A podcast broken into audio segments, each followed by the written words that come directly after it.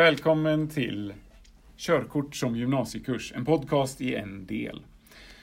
Det är alltså en fristående podcast som har spelats in för att presentera ett reformförslag som tagits fram av en grupp socialdemokrater i syfte att minska arbetslöshet, arbetskraftsbrist och se till så ungdomar i hela Sverige har möjlighet att ta körkort oavsett bakgrund och ekonomiska förutsättningar. Vi som står bakom reformen är Adrian Magnusson. Linda Grundén. Marcus Karlén. Hanan Balbaki.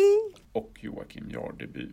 Och vi har då jobbat med den här eh, reformen under hela våren nu på eh, Wigfors akademin. Och reformen heter Körkort som gymnasiekurs. Det som vi ser som de stora fördelarna med eh, reformen det är ju att för det första minskad arbetslöshet bland unga, att lösa en svår ekonomisk eh, utmaning för många eh, familjer. Det är en stor frihetsreform framförallt för de som bor på landsbygden och den löser arbetskraftsbristen inom många branscher. Ehm, och vad innehåller då reformen? Jo, att det, är, det är helt enkelt att körkortsundervisning ska vara en kurs på gymnasiet där alla gymnasieelever erbjuds ta körkort. Ämnet eh, ska ingå i den ordinarie kursplanen men vara möjlig att aktivt välja bort för att inte skapa ett tvång att ta körkort. Körkortsutbildningen ska upphandlas lokalt av kommunerna och syftet med reformen är egentligen eh, förbättrad möjlighet till etablering på arbetsmarknaden för eh, unga. Eh, Adrian, du har väl kikat lite grann på det här med varför vi egentligen tar fram den här reformen? Ja, alltså det finns ju det allra tydligaste samhällsproblemet som vi har identifierat kanske, det är att det finns en ungdomsarbetslöshet som, som ändå är alldeles för hög. Även om regeringen Löfven har gjort mycket så, eh, så eh, kan mer göras. Jag tror att Linda har en siffra. 16,8 procent var den förra året. 16,8 procent, det är ju högt. Ja. Tycker jag. Så eh, det har vi ju då identifierat som ett samhällsproblem. Och dessutom så finns det ju ett stort antal lediga jobb samtidigt som de många går arbetslösa. Varför tar de inte de jobben? Ja, det kan Svenskt Näringsliv har identifierat att i sex av tio an- arbetsansökningar, jobbansökningar, så ställer arbetsgivaren eller arbetsköparen Arbetsgivaren. Okej, vi tar om det där. Ja. Vad, vad sa du nu? Eh, vi har... Eh, Ja men för arbetsköpare kan man ju säga. Okej, inte Göteborg. Nej, nej men det är ni. Det är ni där uppe. I röda Skåne. Där säger vi arbetsköparen. Vem är det?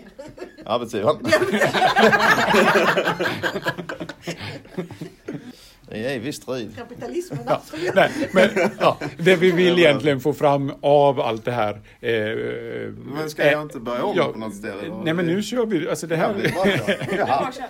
Jag tror så, så har jag sagt för mycket. Uh, nej, men vad vi får fram helt enkelt är då att det finns många arbetsgivare och arbetsköpare, som man ska säga, som eh, ställer krav på att man ska ha körkort. Och då tror vi helt enkelt att det innebär att många unga helt enkelt inte kan ta arbete för att de har inte körkort. Och om de då har ett körkort så ökar ju chansen för att de ska kunna få ett arbete, slippa gå eh, runt i arbetslöshet och istället kunna bidra till Jag samhället. kan också stärka det du säger Adrian. Alltså det här berör mig jättemycket som mamma till tre barn. Alltså mina tre barn behöver ta körkort. Och jag har inte den, den möjligheten att uh, skicka dem på trafikskola och betala minst 20 000 till varje barn. Alltså det blir en stor kostnad både för mig och blir ett problem för mina barn som inte kan få ett jobb. Mm. Efter gymnasiet. Alltså min son som har gått i gymnasiet, de flesta jobb som han har sökt krävde körkort. Och eh, med tanke på att han har inte körkort så kunde inte han inte få de här jobben. jobben. Och, eh, och skulle han gå till någon trafikskola och ta ett lån, för han blev erbjuden att ta ett lån, skaffade körkort, så efter det fått jobb, för han har bestämt med sig att han vet att det är bara körkort som gäller. Jag måste ha körkort för att kunna få ett arbete. Han fick inte igenom lånet heller för att han har inga pengar. Han har inget jobb. Då blir det ytterligare problem. Och det här har fått honom att må jätteroligt. Alltså han är ju... När han tittar på alla hans kompisar, alla har körkort, alla har råd, men det har inte jag. Och det är mammas situation liksom. Jag kan inte betala hans körkort. Så det är mycket problem som går in i varandra. Mm. Ja, och det kommer vi ju också in i det här eh, som, för vi har ju också någonting att jämföra oss med och det är ju den här CSN-reformen då för att ta körkort. Men då, är- då är ju det uppenbarligen inte tillräckligt därför att vissa kommer inte få ta de lånen. Och det är är ganska smalt och det lägger väldigt mycket ansvar på individen också. Ju. Alltså det, det är ju inte säkert att, att du har den möjligheten. Plus att det är ju så att när du går på gymnasiet så har du ju försörjningen för då bor du hemma hos dina föräldrar eller föräldrarna har, eh, har ju i uppgift att, att, att försörja dig och det, det är inte säkert man har sen. Så det, det är ju ett väldigt bra tillfälle att, eh, att eh, göra det här när ungdomar går på gymnasiet helt enkelt. Du lyfter ju också, eh, förlåt nu bara in. Ja, kör du. Ja, du lyfter ju också en annan viktig fråga som också är ett samhällsproblem, nämligen eh, jämlikhetsfrågan, den ekonomiska jämlikheten. Där, det, vi är många, alltså där vi lever i ett samhälle där som allt mest slits isär utav ökade klyftor. Där de, som, där de rikaste drar ifrån medan resten av eh, samhället som säger, stannar kvar eller till och med får det sämre samtidigt som kostnaderna blir allt eh, högre och större. Och det Och stämmer det nog. Jag ju- menar, är jag, alltså, jag är ju låglönad. Alltså, jag har ett jobb så jag tjänar 25 000. Jag har inte de pengarna när jag är ensamstående kvinna med tre barn. Jag har inte de pengarna så jag håller med dig. Det blir en stor klassfråga. Ja, det blir det ju i det här fallet. Det finns ju uppenbar jämlik- jämlikhetsaspekt i, eh, i den här frågan. Sen, sen har vi då sett också att det är inte bara det utan det är ju också det att det finns en eh, ganska betydande arbetskraftsbrist. Mm. Och, och i ganska många yrken där det i princip då skulle kunna vara så att, eh, att eh, ungdomar kan ta, eller ja, arbetslösa helt enkelt kan ta eh, jobb inom eh, bud, hemtjänst, städvård, fastighet, transport, service och byggsektorn. Liksom nästan, alltså, de flesta jobb idag kräver körkort. Ja, ja, alla de här som du räknar upp är ju sådana jobb som kräver körkort som vanligtvis. Eh, Men vi, eh, vi har ju kikat lite grann då mer eh, direkt på hur den här eh, reformen ska genomföras. Hanna, du, du har ju eh, Eh, kanske titta på det lite extra. Ja, det har jag gjort. Det är faktiskt eh, ansvaret ligger på kommunen. Det är kommunen som ska upphandla eh, den här tjänsten och köpa in den tjänsten från Trafikskolan. Och då får Trafikskolan lämna in förslag vad, ja, från pris och så. Och sen har kommunen eh, krav på de här trafikskolorna att de ska ha kollektivavtal och det ska finnas eh, ja, rimliga priser och det ska vara en seriös skolan. Och i den här tjänsten som man köper, det ingår det allt som har med körkort att göra. Liksom från teori, teorilektioner, eh, teoriprovet, risk 1, risk 2, eh, uppkörning, lån av bil vid uppkörningen. Så det är mycket man får eh, titta igenom när man köper in den tjänsten från Trafikskolan. Alltså jag må vara partisk, men detta låter ju bra. Det tycker jag också. Det tycker jag också. Men risken är att det blir för många trafikskolor som försöker erbjuda de här tjänsterna och då får kommunen vara väldigt snabb där och vara bra på att köpa in eh, bra från bra trafikskola. Ja, En positiv effekt av detta kan ju vara att eh, alla de här svarta trafikskolorna försvinner. Ja. Men sen är det som Hannan säger, det finns ju alltid en risk att de går ihop och höjer priserna. Men vi vet ju vad priserna är idag. Och orimligt höga bud vid anbuden, alltså vid offentliga upphandlingar, de förkastas.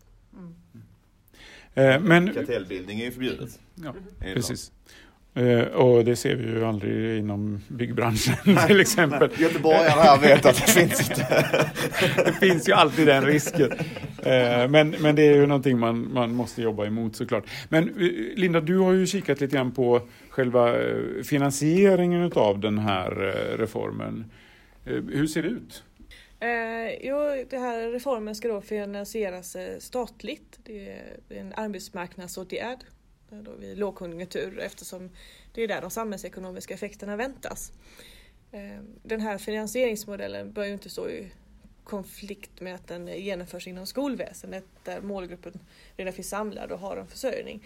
Eh, arbetslösa har generellt inte någon försörjning därför är det sämre lösning att låta ungdomarna gå ut i arbetslöshet och sen eh, via ett CSN-lån finansiera sitt körkort. Priset för att ta ett körkort för en privatperson det ligger ju mellan 15 och 20 000 kronor.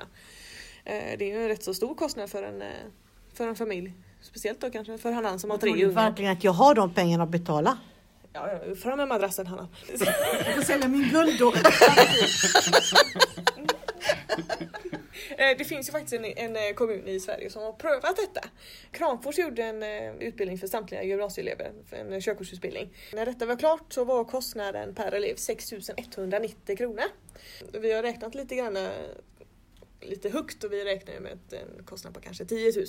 Just det, för det är lite grann för att det kan vara dyrare i större städer och det kan bli lite kostnadsglidningar och, Ja, och så vidare. precis. Så vi har en liten prisbuffert eller vad man ska kalla det för.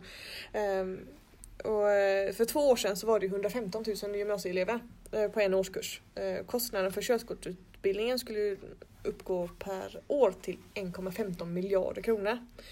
Det låter som väldigt mycket pengar. Kan vi räkna hem det här? Jajamän, vi har gjort lite beräkningar på detta. Det pekar ju på att reformen skulle vara så positiv för Sveriges ekonomi här då va. Så att helheten betal, i slutändan så betalar den sig själv. Ja, just det, för vi, har, vi kikade lite grann på eh, vad varje eh, arbetslös som kom i arbete då skulle tillföra eh, på BNP och det var väl egentligen Svenskt Näringsliv som hade räknat på det och kommit Eh, Känns ju sådär egentligen. Ja, det känns ju bedrövligt. Men så mycket Svenskt Näringslivsstatistik. Jo det gör det ju. Eh, deras utredning då skulle ju, enligt utredningen så skulle Sveriges BNP öka med 300 miljoner kronor för varje tusental person som kommer i arbete. Eh, och enligt uppgifter från eh, SCB så låg arbetslösheten i gruppen 15 till 24 år eh, ligger på 16,8 procent. Vi gjorde det förra året. Så med då 115 000 elever så skulle det bli 19 320 arbetslösa ungdomar per år. Så varje person som kommer i arbete skulle då enligt Svenskt Näringsliv bidra med 300 000 till BNP. Just det, och så att eh, totalt sett kom vi fram till var att eh, om eh,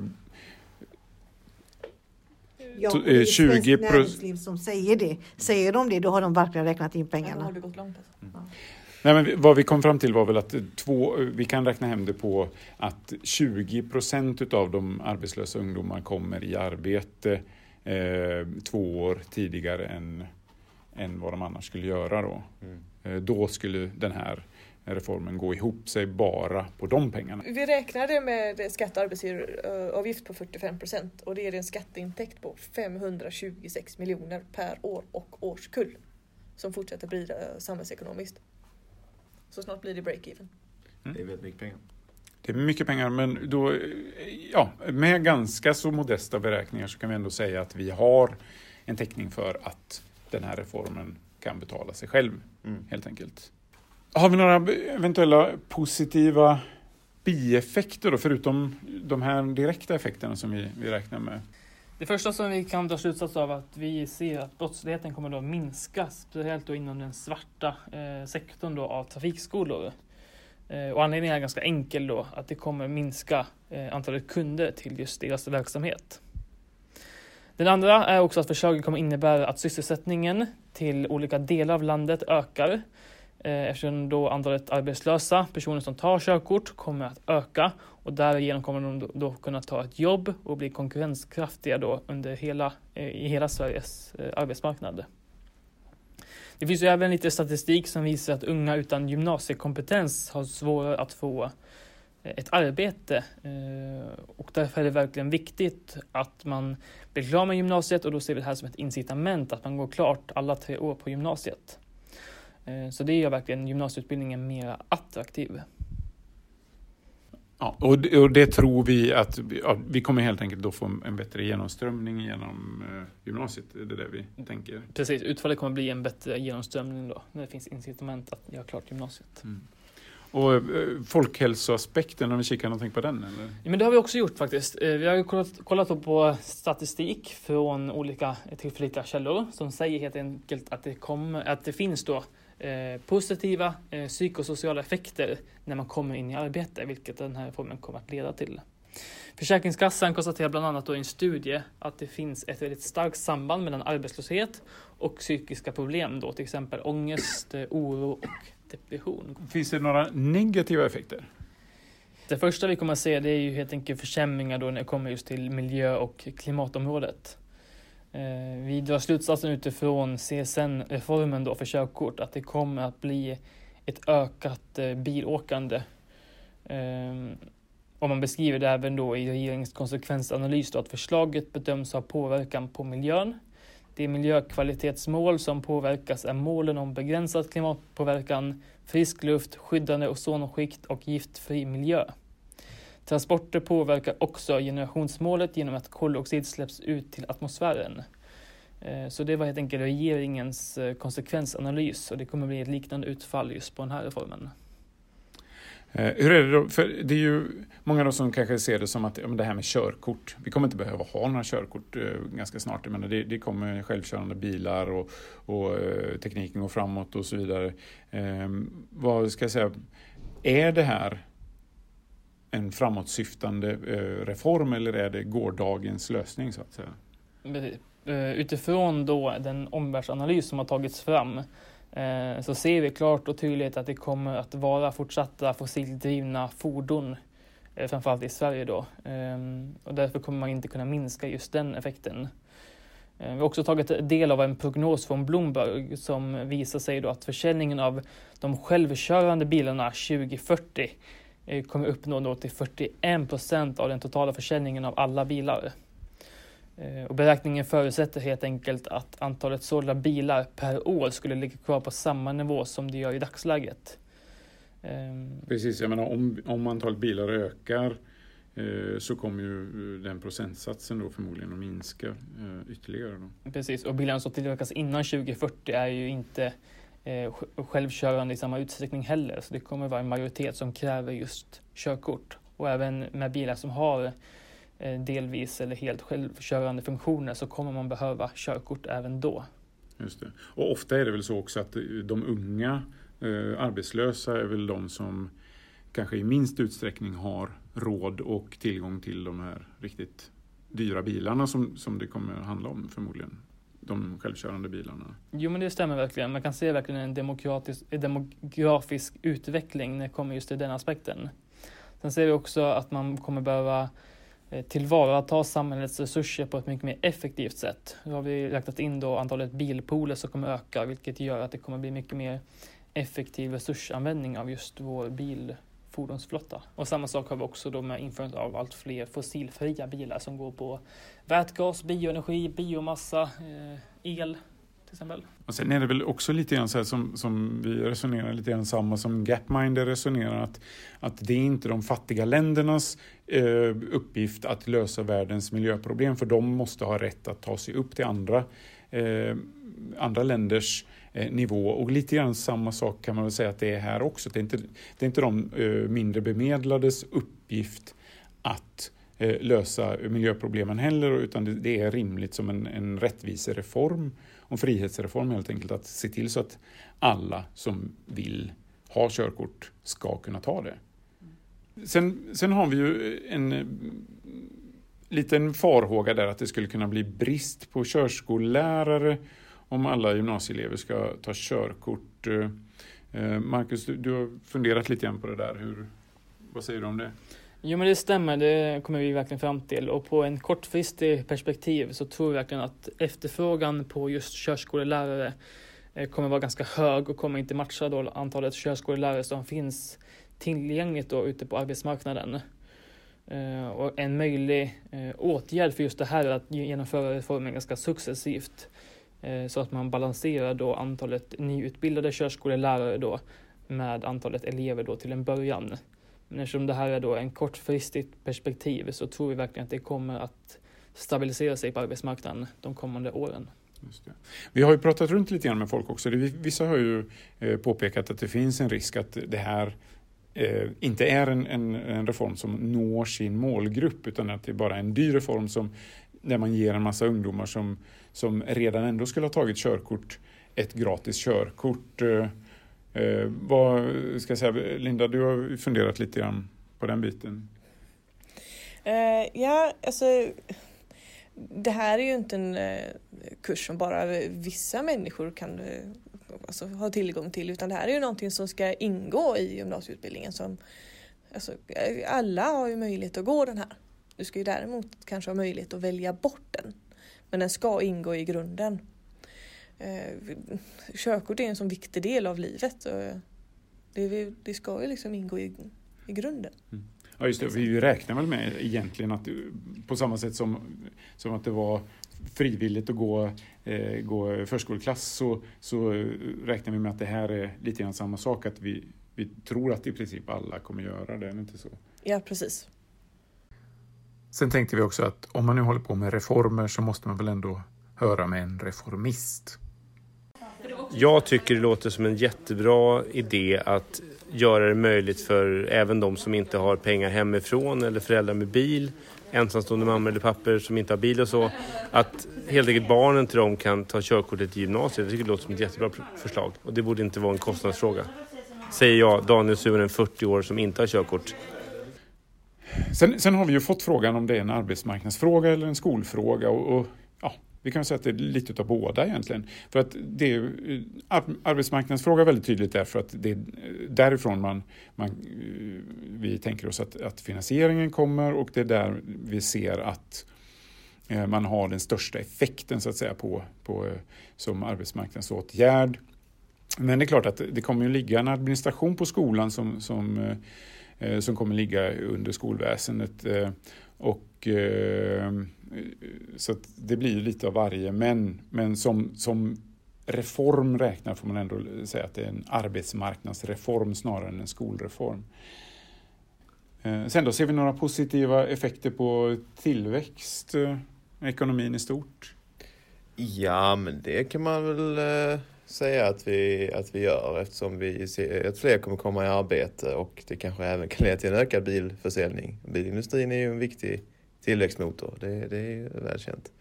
Och förhoppningsvis kanske det också kan leda till fler anställda på körskolor, vilket skulle kunna öka tillväxten ytterligare såklart. Mm, precis. Volvo och körskolorna blir glada. Ja, precis. Det är inte illa ändå, Nej. tycker jag.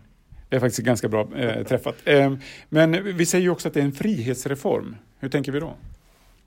Men vi tänker ju att framförallt så är det på landsbygden många människor upplever ofrihet. Att man eh, till exempel inte kan ta sig därifrån för där finns ingen kollektivtrafik. Eh, man är helt enkelt väldigt mycket bunden till eh, hemorten och eller hemstadsdelen kanske till och med också där. Och det är klart att det skapar en, en större frihet för människor när de vet att de har en möjlighet att till exempel resa till kompisen i grannkommunen. I vissa kommuner i Norrland är det ändå ganska långt mellan tätorterna till exempel. Så uh, ur den aspekten så är det definitivt en frihetsreform och då kanske framförallt för unga på, i, uh, i landsbygd och glesbygd, skulle jag i alla fall säga. I skolan då? Blir det inte en, en uh, tung belastning för skolan? Vi har ju fört en dialog också med olika aktörer på skolan och en av slutsatserna är helt enkelt att administrationen kommer att belastas. Det kommer vi inte komma undan eftersom det kommer bli en kurs som likställs med en vanlig gymnasiekurs. Däremot tror vi inte att det kommer belasta i lika stor utsträckning eftersom det inte handlar, det handlar inte om examinationer på samma sätt som ett vanligt skolämne. Men eh, vad säger lärarfacket om det här då? Hanna, du har ju pratat med, med ja, lärarfacket. det har jag gjort faktiskt. Och då säger de så här att det här är ett problem. För att är man trafiklärare och jobbar på en trafikskola, då kan man inte gå med eh, Lärarförbundet. Eh, då måste man organisera sig på någon fack som Unionen eller Transportet, men inte just transport, inte just eh, trafik, eh, Lärarförbundet menar jag. Eh, men däremot skulle de bli anställda på gymnasiet, på skolan och jobba som lärare där, då kunde de eh, gå med Lärarförbundet. Och det är klart, det är ett stort problem för dem. Mm. Men eh, själva reformen som sådan ser inte Lärarförbundet egentligen något problem med? Nej, absolut inte. De tycker det var bara bra. Men sen har vi också fått lite eh, frågor om det inte vore bättre då att istället för att satsa på att alla ska ha körkort, att eh, få folk att utbilda sig inom bristyrken Eh, som lärare, sjuksystrar, eh, undersköterskor och civilingenjörer och så vidare. Eh, vad, vad, vad, säger vi om det? Eh, Adrian, har du något, någonting att säga om det? Vi eh, tror ju till exempel då att en stor mängd jobb blir inte tillsatta på grund av att ungdomar inte har körkort. Och det skulle vi då kunna uppfylla ett kriterium inom de här bristyrkesarbetena. Sen är vi tror inte att det här är universallösningen. Det är väl också ganska viktigt att och påpeka, tänker jag, att vi tror inte att det här kommer leda till 0% eh, ungdomsarbetslöshet. Nej, det. Eh, men det här är bara ett, en reform och ett steg, ett led i en betydligt mer aktiv arbetsmarknadspolitik. Eh, ja, och vi har ju funderat lite grann på också hur vi ska, eh, hur vi ska få det här att, fungera som reform och hur man ska kunna genomföra det på ett vettigt sätt. Och, för det första så tror vi att CSN-lånet, alltså den reformen, måste ha visat sig fungera och vara positiv för de som använder den. Men att den samtidigt då kanske inte Eh, som vi, till exempel med, med det exemplet där som eh, Hanans son då, som inte har eh, möjlighet att ta det här lånet så att det, det blir för smalt. Och då, då eh, tror vi ju att eh, den här reformen, i och med att den är så pass mycket bredare, att den kan bli ett bra komplement till eh, den reformen. Eh, och sen så tror väl vi också att det här är en reform som kanske passar bra att eh, driva igenom i lågkonjunktur för att det är då man behöver tillföra mer eh, resurser till, till samhället och man har en, en eh, ett stort behov då utav att eh, Eh, minska arbetslösheten bland ungdomar. Vi har ju gått igenom den här reformen i mm, rätt så grova drag men, men vi tycker ändå att eh, det, det finns en, en eh, eh, någorlunda eh, sammansatt bild. Och, eh, skulle ni vilja veta mer eller om ni tycker att det här är intressant eh, den här reformen skulle kunna vara någonting eh, att jobba vidare på så får ni hemskt gärna kontak kontakta oss på vigfors2gmail.com Alltså Vigfors med W och två S, en tvåa, eh, snabela gmail.com Vigfors 2 gmail.com. Så, eh, då får vi tacka så mycket för oss. Och dela gärna informationen till andra. Sprid det här för andra, för vi tror på den reformen. För det här är det bästa reformen för ungdomarna. Så dela. Det får bli avslutande ordet. Tack för oss. Hej då.